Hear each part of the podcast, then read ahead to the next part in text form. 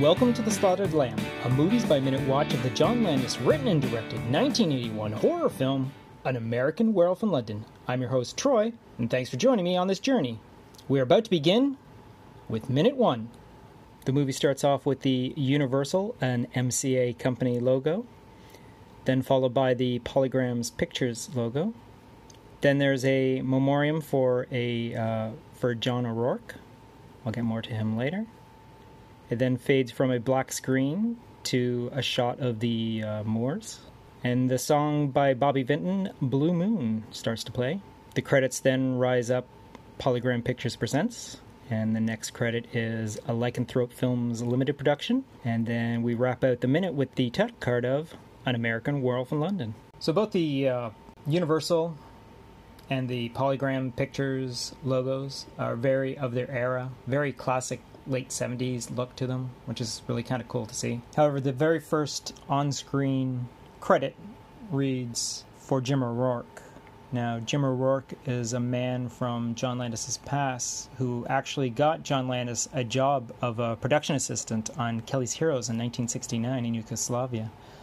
And after the movie was done, the two of them stuck around Europe for a while working as a stuntmen before returning back to the States. Uh, at that time, they worked together on Landis's 73 movie Schlock, where uh, Jim O'Rourke was the producer. He was also a regular stunt double for Clint Eastwood in the spaghetti westerns, too. After Jim had died of lung cancer shortly before work began on American Werewolf in London, John Landis banned his crew from smoking on set. So when Blue Moon starts to sing, it actually is the first of three times that the song actually appears in the movie. So the 1934 song, written by Richard Rodgers and Lorenz Hart, this version, the first version that we hear in the movie, is actually uh, sung by Bobby Vinton. Bobby Vinton's version of the movie was from 1963. After that, we're given the uh, card of uh, Lycanthrope Films Limited Production, which is actually just a production company that John Landis put together for this movie solely. It uh, has never cropped up anything else, and it's just in this movie. And we end up with the title car, An American Wolf in London. So, still just a shot of the moors, just fade from one shot to another, showing the really dreary sort of February, March weather just to make everything look as crappy as possible is when this movie was actually shot.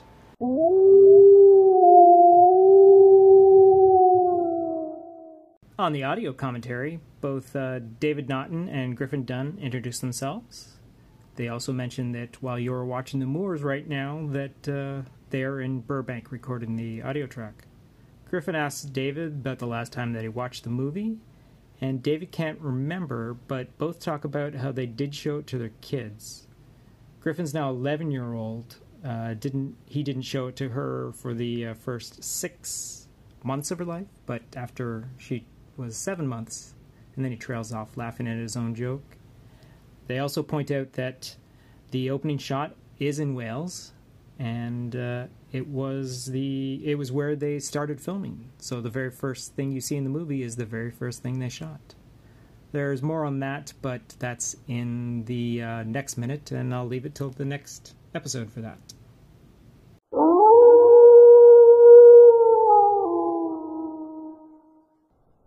So when it comes to the actual screenplay, there's a little bit of a difference. Uh, besides the fact that the actual screenplay actually starts at night instead of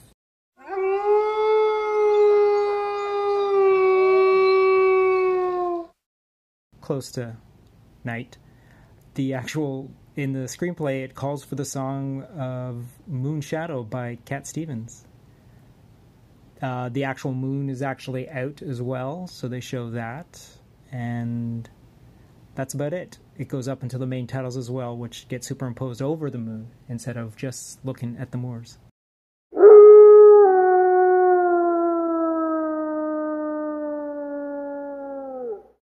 When we're talking the audio drama, which is based on the script, the movie script, now when it comes to the audio drama, which is based on the movie script, we have a big difference. They actually added a whole entire scene.